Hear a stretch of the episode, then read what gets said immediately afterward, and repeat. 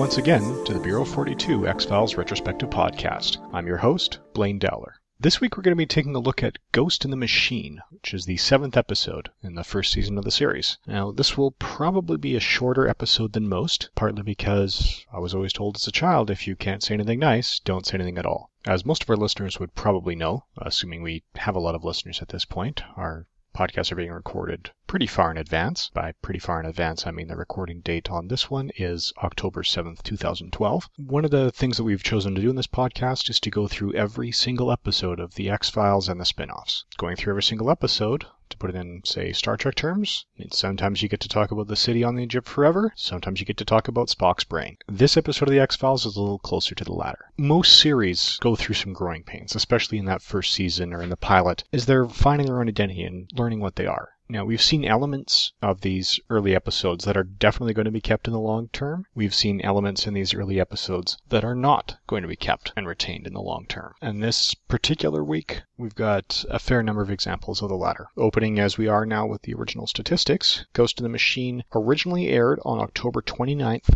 1993. The IMDb rating gives it an average user rating of 6.7 out of 10, making it the second lowest score in the entire season. The lowest will be coming up in about a month's time, with a very good episode in between. So this one was written by Alex Gansa and Howard Gordon. We've seen their work before. This was the same writing team that brought us Conduit, and we're going to be seeing their work again. As a matter of fact, we're going to see it again later in Fallen Angel, Lazarus, and Born Again, some of which are some of the best episodes of the season. This particular episode was directed by Jerrold Freedman, and a lot of the issues I have with it fall with the direction. This is one of the two episodes he's directed, the other one also being Born Again. Um, a lot of the issues I have with it are just in the computer science and the way that the, the episode works. At any rate, we'll get into the episode now and start discussing exactly where the issues come up and what they are. So the episode opens in Virginia, and we're seeing again the teaser at the beginning that's not related to Mulder and Scully. There's an office building. The top floor, you get a couple people arguing about a technology company. Know, one of them looks scruffy, his hair's all out. He's actually played by Rob LaBelle. Now, Rob LaBelle is not one of the issues with this episode. He's a bit of a character actor. He was in First Wave on a regular basis. He was in Watchmen. He was in The Possession. He was in the remake of Nightmare on Elm Street. And with a particular t- type of character, he does extremely well. And this is definitely one of the episodes that plays up to that talent of his. It's one of the roles that feels like it could have been written specifically with him in mind. He's arguing with a guy behind a desk who's suit and tie.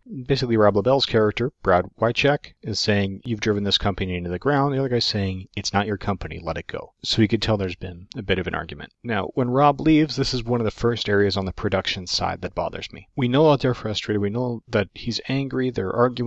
Brad Wycheck storms off. When he turns around, we hear a threat that is definitely voiceover. It's something called ADR. A lot of times when you're watching TV shows or movies, especially when the character's lips are not on screen, you'll hear a line of dialogue from that character. Sometimes it's clarification, but a lot of times the pitch and the tone of the voice sound a little bit different. A lot of this is the advanced dialogue replacement. So in this episode, it really feels like they filmed this scene, came back later and recorded a line where Brad outright threatens the man who's taken over company. Before that, he was just angry. We didn't have the outright threat. Doing it that way, to me, feels a little heavy handed. And a lot of ADR does. Just because of that change in sound quality, it often stands out when you know what you're listening for and you know that line was in there later. It was not part of the original script. Somebody added it for some reason. This is a case where I don't really think that line belonged. It almost feels to me more like the shot of Brad storming out of the room felt too long to go without sound, so they put sound into it. Well, in that case, maybe a better solution would be to cut the editing so that we just see him storming off immediately instead of cutting to him before he turns around and storms away. This episode was edited by James Coblentz. This is not going to be the last time in the episode that I'm going to have issues with the pacing of the editing. He ended up editing 12 episodes of The X Files in its first two or three seasons. And this is one, it just feels like there's a few moments that were left out too long. At any rate, so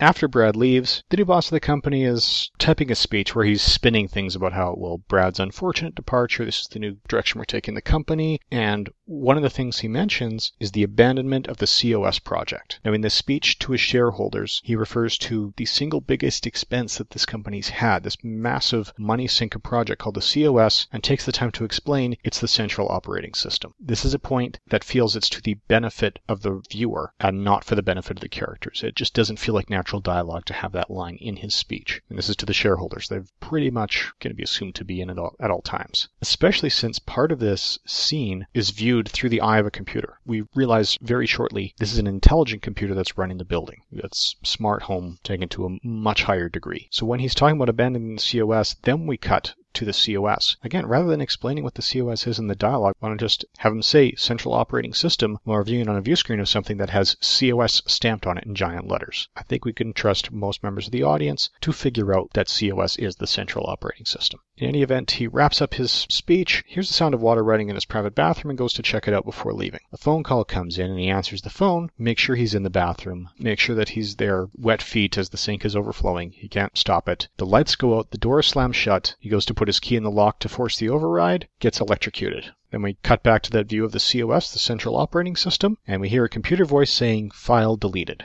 Now, the views of the COS, I understand that there is a desire to show the monster and to show what it's thinking. I think this would have been a stronger episode if they hadn't. You could tell that this is a smart building just by the way it's operating. You didn't need to show the COS on screen because what happens is it opens up a lot of questions. The COS is a computer that's autonomous. It's in a room on itself. Why is it speaking as it's functioning? Why is it displaying things on a view screen as though humans are looking at it if it's just processing that information internally? This should basically be a box in a sealed room that looks perfectly normal when you're looking at it from the outside. That's not the choice they made. Unlike some of the earlier episodes, Jersey Devil, things like this, we see the monster right from the start and we see it frequently, and I think that weakens the episode in a lot of ways. After the opening credits, we're back in Washington and we see the only reference to Halloween in the entire run of the series. And even then, it's a pretty darn subtle one. So there's a character we don't know walking through the halls who reaches into a plastic jack o' lantern that's sitting on a shelf and pulls out candy. Just a little moment there. That is the extent of the Halloween references in the entire run of the show. So this individual comes up to Mulder and Scully, who are buying lunch in the cart. There's a little bit of catch up. He used to be Mulder's partner in violent crimes, as we find out through the expository dialogue. Jerry insists on paying for their lunches. And Jerry talks about how he needs help. There's this man who was killed and electrocuted in his office was a good friend of the deputy director of the FBI, and Jerry needs basically a win in his column on the record. So we cut to later as Mulder and Scully are arriving at Eurisko. And again, we see some of the banter. We also see a lot of the way Mulder operates in terms of the way he interacts with Jerry in this episode. That's the first time we've seen a character from Mulder's past, or his outside life rather than Scully. And even then, it's more of an ex-partner than from an outside life. And that's probably the strongest thread in the episode is what we see Mulder doing in reaction to what's going on with Jerry. For example, as they're coming up to the building, Scully asks, How come you two went your separate ways? His reaction, I'm a pain in the ass to work with. Scully says, Seriously, what, I'm not a pain in the ass? Again, he continues talking about how they had different career goals, and Mulder was gunning for that basement office, whereas Jerry wanted one of the top floors. It's a very nice way to expose important aspects of Mulder's character in retrospect. Because as we go through, we're going to see a lot of elements to Jerry that really makes it clear it's not that Jerry couldn't work with Mulder, it's that Mulder couldn't work with Jerry. And a lot of this really is Jerry's problem. But Mulder's not gossiping, he's not pulling that up. It doesn't really matter as far as he's concerned. Man's dead, they've got a job to do, and he's there to do it. So as they're going, Mulder also explains the reason that they're doing this is Jerry's on probation. He had literally left a piece of evidence bagged and tagged in clothing that went to the dry cleaners. By the time it was recovered, a judge had lost both hands in his right eye. So now Jerry's on probation.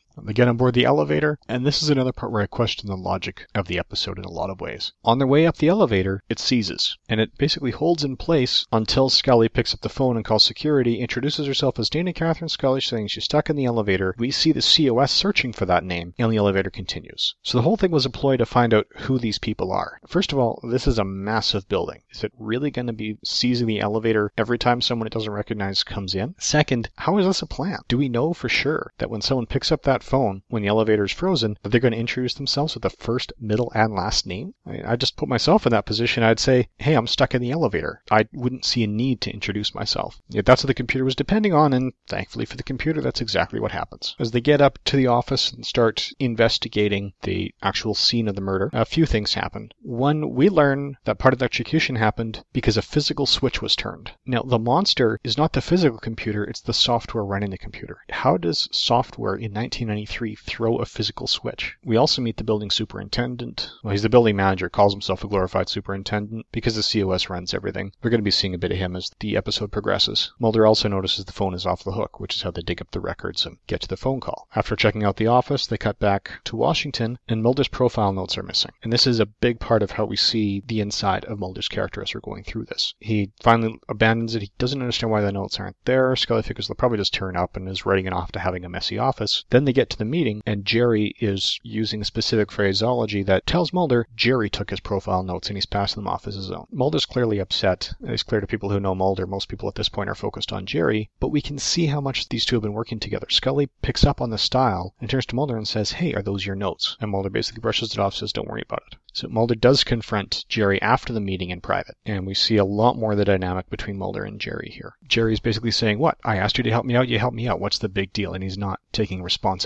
for screwing up or for basically stealing Mulder's work and passing it off as his own, and what amounts to plagiarism. He leaves, Mulder describes it as Jerry apologizing in his own way. So now we see this was probably not Jerry leaving Mulder because he was a pain in the ass. This is where we really clearly know Mulder left behind Jerry, but he's not the kind of guy who's going to go through that. There doesn't seem to be the point. When Mulder arrives, arrives, she comes with the list of suspects that they asked for from the building manager, the people who could have hacked into the system, because that's the theory everyone's still operating on is somebody hacked the system, and Brad Wychecks is the only name on the list. Mulder and Scully pay the prime suspect a visit in his own home. Brad lets them in, asks them to take the shoes off because it's not feng shui, and talks about the scruffy minds versus the neat minds, and that's the way he set it up. So why he feels ostracized from a lot of the community, and basically where he feels the company is going wrong. Now he's pretty standoffish as we're going through the first part of this interview. He's not making eye contact. He's walking ahead of them, just sort of lecturing from ahead and letting them catch up. And when he asks them, Do you know what Eurisko means? And Mulder says, yeah, it's from the Greek. He comes with a close translation, not quite perfect, but it's enough that we see a change in tone in Brad. The body language changes, the vocabulary changes. Again, the character work in this episode is pretty strong. It's just the monster that falls apart. But this really establishes now Mulder has Brad's respect, and now they can actually make progress in their interview, and now we can move forward in the investigation. So they continue with their interview, and Brad basically says, yeah, it's possible for the COS to be hacked. It's going to break in and do all this stuff, but there's very few people who could do it, and yes, he is one of the names on the the list. And we see he is more of a problem solver. He's not really worried about himself. He knows he's on the list of suspects, but he doesn't seem to care. He's just too fascinated by solving this puzzle. It's basically a locked room murder. Cut from here to the evening, and we see Scully back on her computer making notes. And it's a different tone here. A lot of times, Scully's making her notes, but they seem to be more about revealing to the audience what kind of confusion she has and the internal struggle in terms of the evidence she's seeing versus the concrete science she believes in. It's been that dichotomy as we see well, she's got evidence on one hand that she's dismissive of in her notes, but we could see it's gnawing at her. And that goes right back to the pilot with the x rays up on the lampshade. This one is different. This one is basically a summary of the episode up to this point. It's not even really revealing anything that we haven't seen before. After this, she turns off her computer by throwing the physical power switch and goes to bed. The audience sees the computer turn itself back on, even though there was no physical circuit connected, because this was a home computer in 1993. It's not like today's where they can go to sleep mode. This was off. The circuit was broken. There was no power. I mean, this was using the DOS disk editor once you exit the program, you don't even shut it down. You literally just turn it off. But it gets turned back on, so the COS starts to download a file, and it's displaying the file word by word as it's being downloaded. So forcing Scully's computer to upload it over to the COS, which again is a break. It's this is just not an effective monster. You can make a very effective AI monster, but the writers and or director of this episode don't seem to have enough of a grasp of the state of computer science to do that effectively. I'm not a computer scientist myself, I'm more of a hobbyist, but I understand enough to see multiple points of failure in pretty much every venue of attack. That's why, in most ways, this episode just doesn't work for me. We come back from commercial, we see Scully analyzing the voice synthesis of that phone call that came in announcing the time that made sure the murder victim was in his bathroom, while Jerry properly apologizes and talks about how he was basically jealous of Mulder when they were working together because Mulder was such a shining star. Scully's analysis proves that it's Brad's voice on the tape, and this is the first time we get a glimmer that maybe Mulder's thinking something else is going on. He's now met Brad, and he's not saying Brad did it, he's saying it's Brad's voice on the tape. And he rephrases that carefully. So again, we see Mulder's on the right track, and it's the track the audience have been on from the start, having seen the first killing from the killer's perspective. So Jerry goes to bring Brad in alone. He ends up having to follow him to Eurisko because Brad's not at home. He's broken into Eurisko to figure out what's going on. Now again, the computer is speaking out loud to Brad, talking about how it's controlling his permissions and everything. One of the comments Brad says is, You're not equipped with a voice synthesizer. Moreover, this is a server. I've never seen a server that has a speaker that can do voice synthesis. Most servers don't need the elaborate sound cards, they just need enough of a speaker to ping when you have an error of some kind. And yet this is completely conversing with Brad while it's killing Jerry in the elevator. And it's killing Jerry by rapidly dropping the elevator car down to the floor. I don't know if that's the way it was originally written, because the way it's played by the actor, it's more like it's flying up. The actor immediately falls to the floor and has a hard time pulling himself up if you're dropping, you've got less effective weight. This goes right back to Einstein's Gedanken, his thought experiment that launched the general theory of relativity about how you feel when you're in a sealed elevator that's being accelerated up and down. It doesn't work. He's not going to be pinned to the floor in a downward accelerating elevator. Anyway, Jerry's dead. And this is where we see a lot of what drives Mulder and the way he copes with loss, including the loss of his sister, loss of family ties. There is nothing left in Mulder's life but his work. And we're seeing that here. He watches Jerry's murder, he watches Brad reacting to it, and his investigative skills are still so on par. We see he's bothered by this, but it's not getting in the way of his intuition. He's the one person saying, I don't think Brad did it. He's posing for the cameras, he's not behaving properly, he's really believing it is the computer. So even when Scully comes in to persuade him, he's adamant about it. Scully even says Brad just signed a confession. So Mulder's first visit is to Brad's house. He gets there and he finds out his own subpoena has been obviated. Department of Defense is now running the investigation. So the next thing we see is Mulder's second meeting with Deep Throat. Again, it kind of throws me a little bit to see Deep Throat coming up because in the context of the conversation, it's very clear Mulder has called on Deep Throat and Deep Throat's not impressed by it. The last time we saw Deep Throat, he said,